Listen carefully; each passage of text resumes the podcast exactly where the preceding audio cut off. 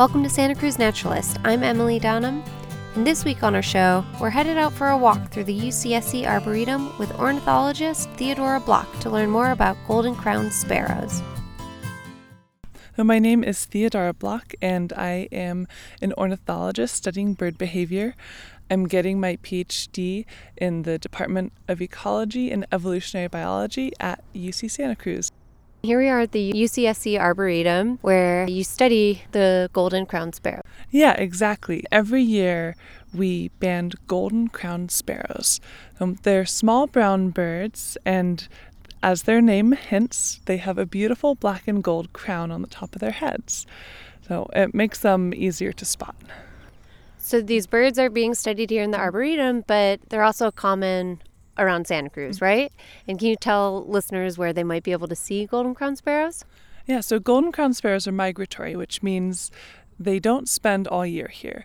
They fly from Alaska to Santa Cruz and arrive around September. And so they're a really common bird here in winter.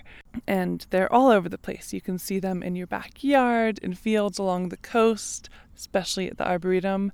Um, but most areas where there's a field or a nice backyard, you can find some. And what is it that is so interesting about golden crown sparrows? So, we've discovered a ton of interesting things about the sparrows that we had no idea about. So, for example, they form these complex social groups. So, they form communities of about 20 birds, and they spend almost all of their time only socializing within that community. And we discovered this through something called social network analysis, sort of a little like Facebook, which basically helps us understand how birds are connected with each other. And so they have these complicated groups, and within the groups, they like to come back year after year to the same spots and spend time with the same individual birds.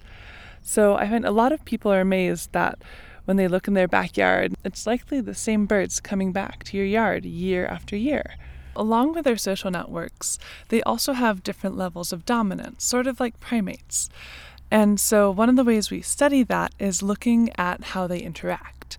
So, let's say there are two birds at a seed pile, one chases the other. So, we know the bird who initiated the chase is dominant to the other one.